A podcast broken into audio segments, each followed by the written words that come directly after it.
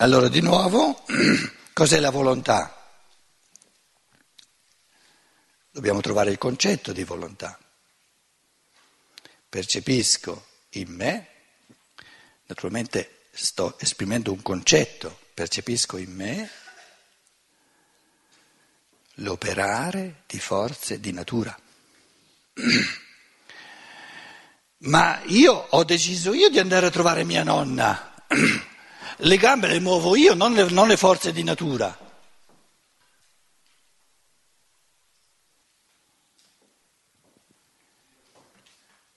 Se spiriti della forma, spiriti del movimento hanno la capacità, servendosi di, di, eh, di, spiriti della natura, di muovere le mie, gamba, le mie gambe e le mie mani, sono anch'io uno spirito del movimento, uno spirito della forma in erba, ho creato il concetto di mia nonna che è sola soletta, che le fa piacere quando vado a visitarla, quindi ho creato la forma di una camminata, ho creato la forma eh, volitiva di, de, del volerle bene, eccetera, eccetera, eccetera, io come spirito della forma e come spirito del movimento, in piccolo naturalmente per quanto riguarda me, non per quanto riguarda tutta la natura, in quanto spirito della della forma, quando spirito del movimento, do alle mie gambe una forma di camminata, un movimento di camminata, vado a trovare mia nonna. L'unico presupposto è che sono anch'io uno spirito pensante, penso forme, penso movimenti. E queste forme, questi movimenti li imprimo alle mie gambe. Quindi, ne... com'è? Eh, certo. Certo, la, la, la, la visita alla nonna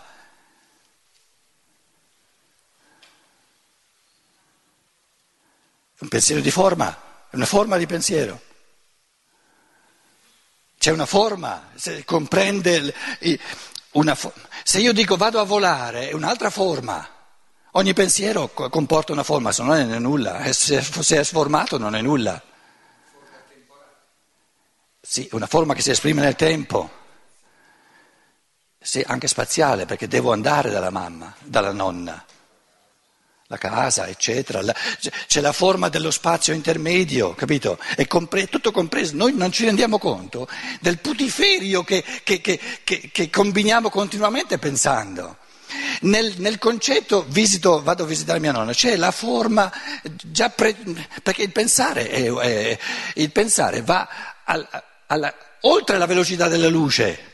L'intuizione della visita è un'intuizione che comprende tutto, so già lo spazio che c'è, se, posso, se vado a piedi, se vado in macchina, eccetera, sono tutte forme.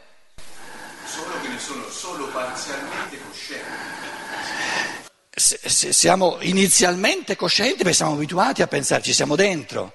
Allora, eh, eh, in un certo senso, la libertà consiste anche nel fatto che l'elemento del pensare ci è dato più come potenzialità che non già realizzato. Perché se ci fosse dato già tutto realizzato, non, avrebbe, non, non resterebbe nulla alla libertà. Allora io afferro questo, questo, elemento del pensare dal lato di, di, depotenziamento, soprattutto in tempi di materialismo, e dico, ah, allora è lasciato alla mia libertà di potenziarlo sempre di più, ma lo posso potenziare sempre di più, rendere sempre più attivo, sempre più creatore, soltanto rendendomi conto sempre di più di quello che avviene nel pensare e di farlo sempre di più, sempre più intuitivamente, sempre più vastamente e sempre più liberamente.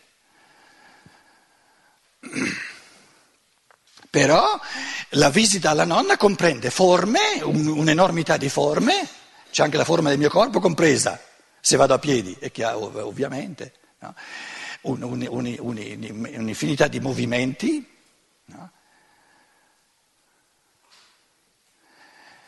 Vado, vado, a trovare mia nonna, ho intenzione di, di, stare una, una, una, un'ora con lei, mezz'ora con lei. No? Che movimenti sono compresi? Se parlo con lei, movimenti del, delle labbra. Voi mi direte, ovvio, no? Sì, però uno non ci pensa, sono movimenti. E dietro a questi movimenti c'è uno spirito che vuole questi movimenti. Le labbra si muovono quando dormiamo e quando dormiamo manca lo spirito volente, è uscito fuori. Quindi la realtà è sempre lo spirito che pensa qualcosa, che vuole qualcosa, che ama qualcosa e lo fa, lo, lo, lo realizza a tutti i livelli dell'essere.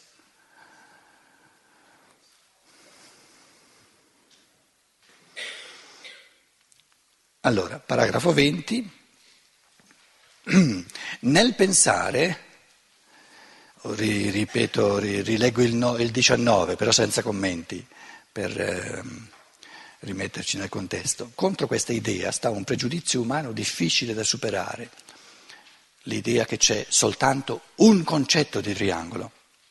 In generale non si arriva a riconoscere che il concetto del triangolo, quale la mia testa lo afferra, è lo stesso di quello afferrato dalla testa del mio prossimo. L'uomo semplice, ingenuo se volete, si ritiene creatore dei suoi concetti e gli crede quindi che ogni persona abbia concetti suoi propri. Perciò quella persona diceva ieri sera, ma allora se non sono io a creare, sono già stati creati, non mi va di, di, di, di essere un ruminatore che, che, che, che, mastica per una seconda volta un, un piatto già eh, cucinato. Vincere questo pregiudizio è uno dei compiti fondamentali del pensare filosofico.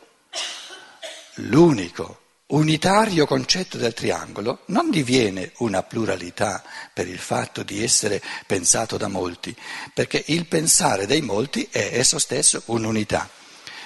Scusate, cosa succederebbe se ci fossero due concetti diversi di triangolo? Facciamo un piccolo esercizio in negativo. Cosa succederebbe se ci fossero due concetti diversi di triangolo? Sarebbero sballati sia l'uno sia l'altro. Perché giusto può essere uno solo. Quindi in negativo ci, ci, ci, ci, è dato di dimostrare che il concetto di triangolo è uno solo, o è un triangolo o non è un triangolo. Il concetto è uno solo. Che poi uno ci arrivi più centralmente, l'altro un po' più, mm, un po più alla periferia, che uno ci arrivi di, di, di, botto, un altro attraverso una corsa a ostacoli, eh, eh, uno ci arrivi subito centrando e l'altro facendo 4-5 colpi fuori, questa è tutta un'altra cosa, ma il concetto di triangolo è uno solo, punto e basta. Tanto è vero che quando uno dice questo è il concetto di triangolo e noi pensiamo no, no, no, no, diciamo no, no, no, no, no, no.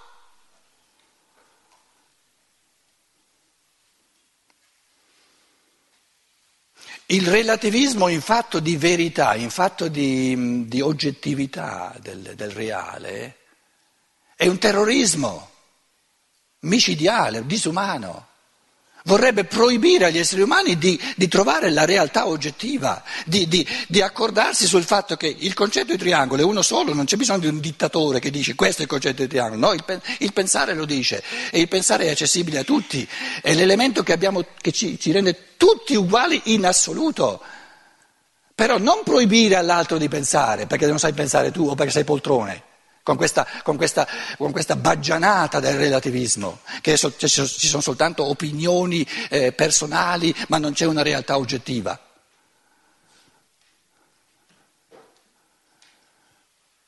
Se tu la realtà, la realtà oggettiva del concetto di triangolo non l'hai ancora trovata, muoviti, ma c'è, santa pace, un triangolo è un triangolo, o lo capisci o non lo capisci.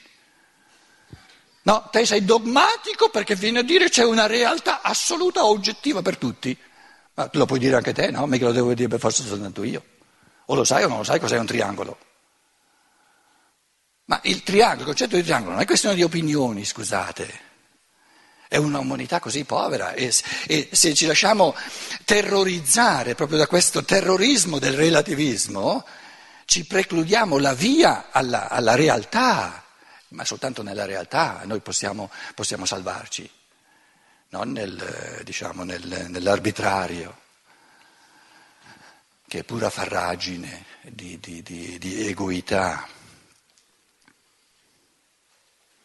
20. Nel pensare ci è dato l'elemento che riunisce la nostra particolare individualità col cosmo, per formare un tutto.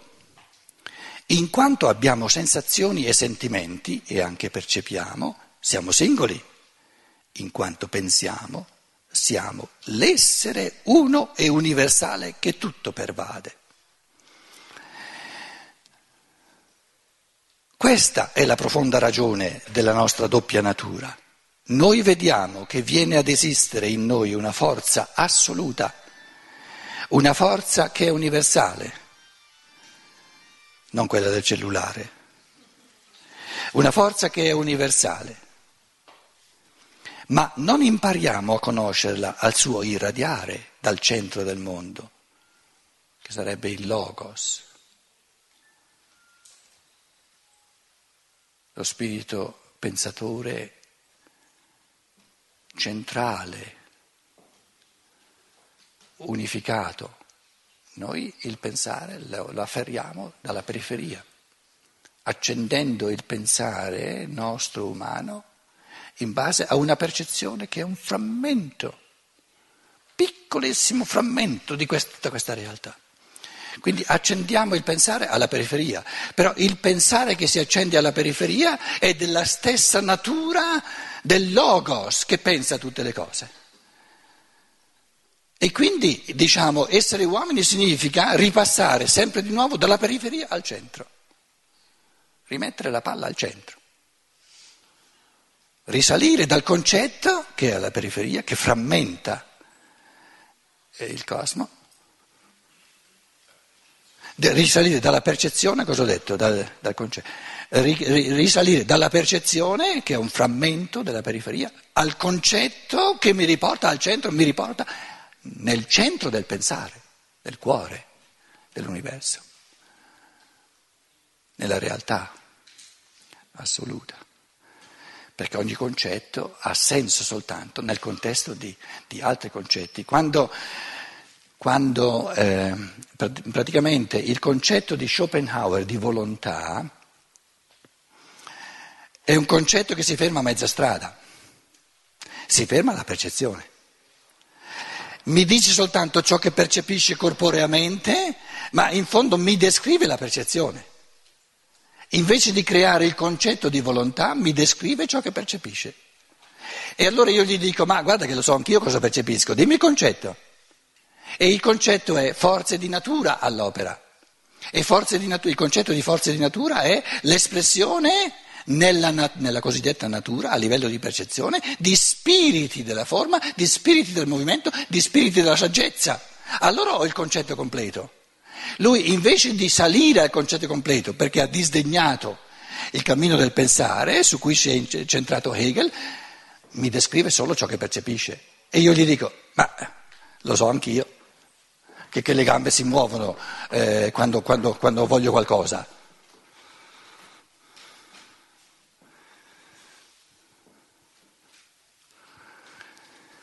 Noi vediamo, quindi questa è la profonda ragione della nostra doppia natura, noi vediamo che viene ad esistere in noi una forza assoluta, una forza che è universale, ma non impariamo a conoscerla al suo irradiare dal centro del mondo, bensì in un punto della periferia.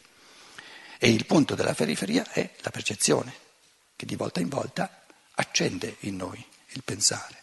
Nel primo caso, al momento stesso in cui arrivassimo alla coscienza, verremmo a conoscere tutto il mistero del mondo. Se noi potessimo guardare il mondo dal centro, saremmo noi il logos. È quello che diceva la persona ieri sera. Io vorrei essere io il logos.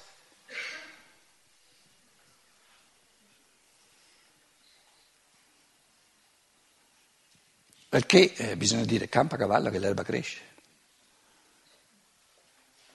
Manco hai cominciato a pensare, può essere il logos.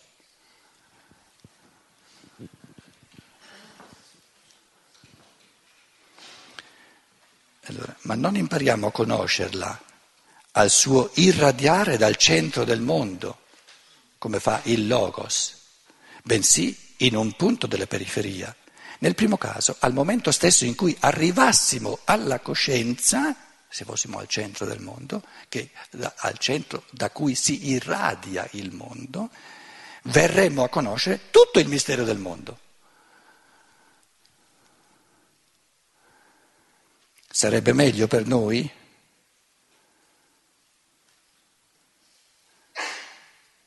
ci addormenteremo nel senso più assoluto, non, non percepiremo più nulla, non percepiremo più nulla, sonno completo.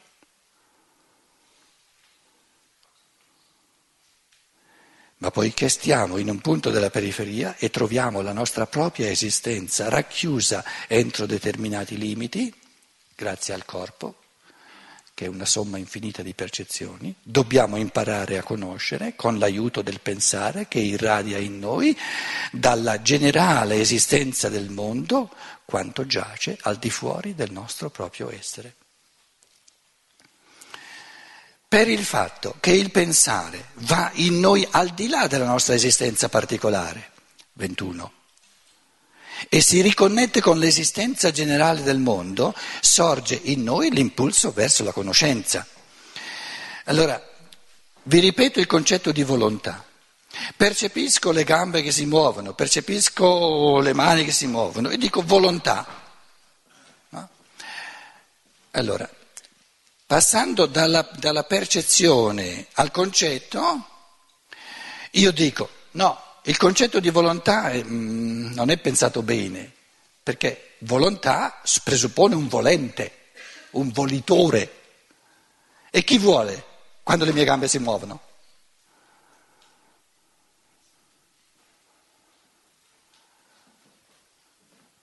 Un calciatore muove le gambe. Chi sta volendo qualcosa? C'è un atto di volontà dietro a ogni passo?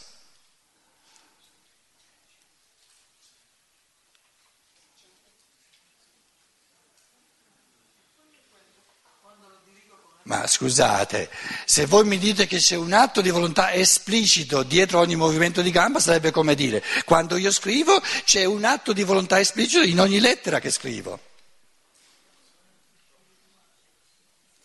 Ogni facoltà, ogni capacità comporta una somma enorme di automatizzazione. Se il movimento non diventa mai automatico, ci deve pensare a ogni, a ogni passo, mo, mo, mo, che passo faccio, mo che vado di qua, e l'altro ha già fatto gol tre volte. E cosa vuol dire automat- automatizzare i movimenti? Lasciar fare alla natura.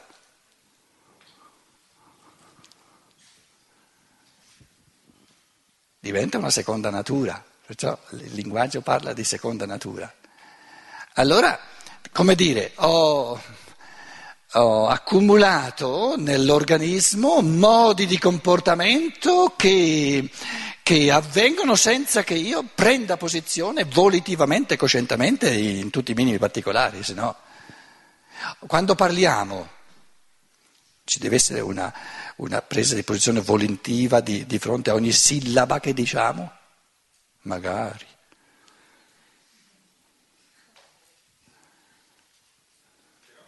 Ci sarebbe il silenzio universale se si dovesse pensare eh, profondamente di fronte a ogni sillaba.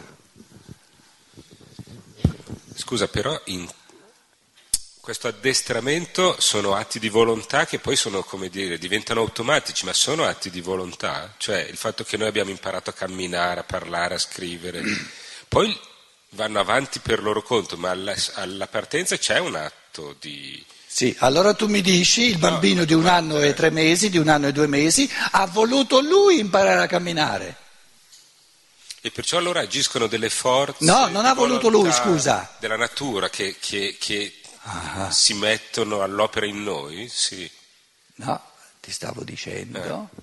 ti stavo dicendo, la volontà è sempre uno spirito che pensa qualcosa e lo vuole, e lo può volere soltanto se lo pensa.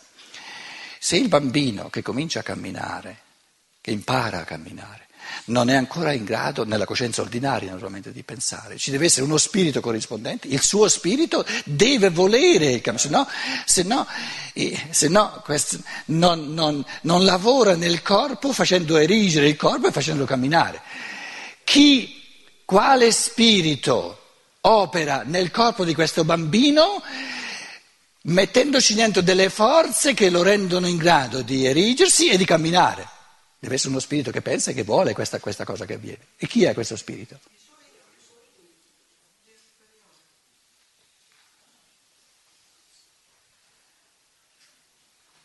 Il concetto è, deve essere uno spirito capace di, vole, di pensare e di volere individualmente. Nell'animale, anche l'animale cammina. Nell'animale, se ci fosse uno spirito capace di volere, di, di, pensare di volere individualmente, prima o poi dirà io penso, io voglio. Non, avviene mai. Il bambino, se aspetto dieci anni o anche cinque anni, dirà io, io, io. Allora dico, questo spirito umano che è individuale, che quindi sa pensare e volere individualmente, non era ancora entrato nel corpo, quindi non, non, era, non aveva ancora creato l'autocoscienza di sé, però c'è. E allora questo spirito individualizzato che pensa e vuole individualmente si serve degli spiriti della natura che lavorano nel corpo per erigere il corpo e per farlo camminare. Così come nella pianta sono spiriti, devono essere spiriti individuali che individualmente pensano, io penso questo, io voglio questo, si servono di altri spiriti della natura per far crescere la pianta, per farla eccetera eccetera eccetera. Le cose diventano scientifiche. Cioè devono, essere, devono portare al punto come dice, ah adesso, adesso mi spieghi tutto il fenomeno. Cioè il, il, il, il, concetto è convincente soltanto quando mi spiega tutto il fenomeno, non soltanto una, un pezzo. Perché lo spiega tutto il fenomeno del, dell'imparare a camminare quando io dico, individuo lo spirito che pensa il camminare e lo vuole e lo mette in atto. Nel momento in cui io individuo lo spirito che pensa questo camminare, lo vuole questo camminare e lo mette in atto, ho la spiegazione, ho il concetto completo. Adesso capisco cosa avviene quando un bambino si erice e quando impara a camminare. Ci deve essere uno spirito che lo pensa, pensa queste forme, questi movimenti e li vuole e li imprime, deve servirsi del corpo per farlo, e quindi deve, deve, servirsi delle forze di natura, deve dire agli spiriti della natura, tu senti un po', tu spirito della natura, tu gnomo che finora eh, hai messo nel corpo le forze che lo facevano soltanto sgaiattolare, adesso fai entrare altri gnomi che spingono il corpo in su in modo che quello lì prima eh, cadeva giù da tutte le parti, adesso sta in piedi. Devono aver lavorato altri gnomi, altri spiriti della forma nel, spiriti della forma in quanto spiriti di, comandati dagli spiriti della forma nella natura. Perché il fatto che l'io eh, umano, lo spirito umano individuale, pensi il camminare, lo voglia, non significa che gli spiriti della forma e, e, e quelli del movimento non lo vogliano con lui e per lui. Ci, può essere benissimo un concorrere di volontà, perché se loro hanno, hanno pensato e voluto l'uomo, e hanno pensato e voluto l'uomo, dandogli la capacità di pensare e volere in proprio, sono ben contenti che anche l'uomo, insomma, concorra a questo volere e a questo pensare.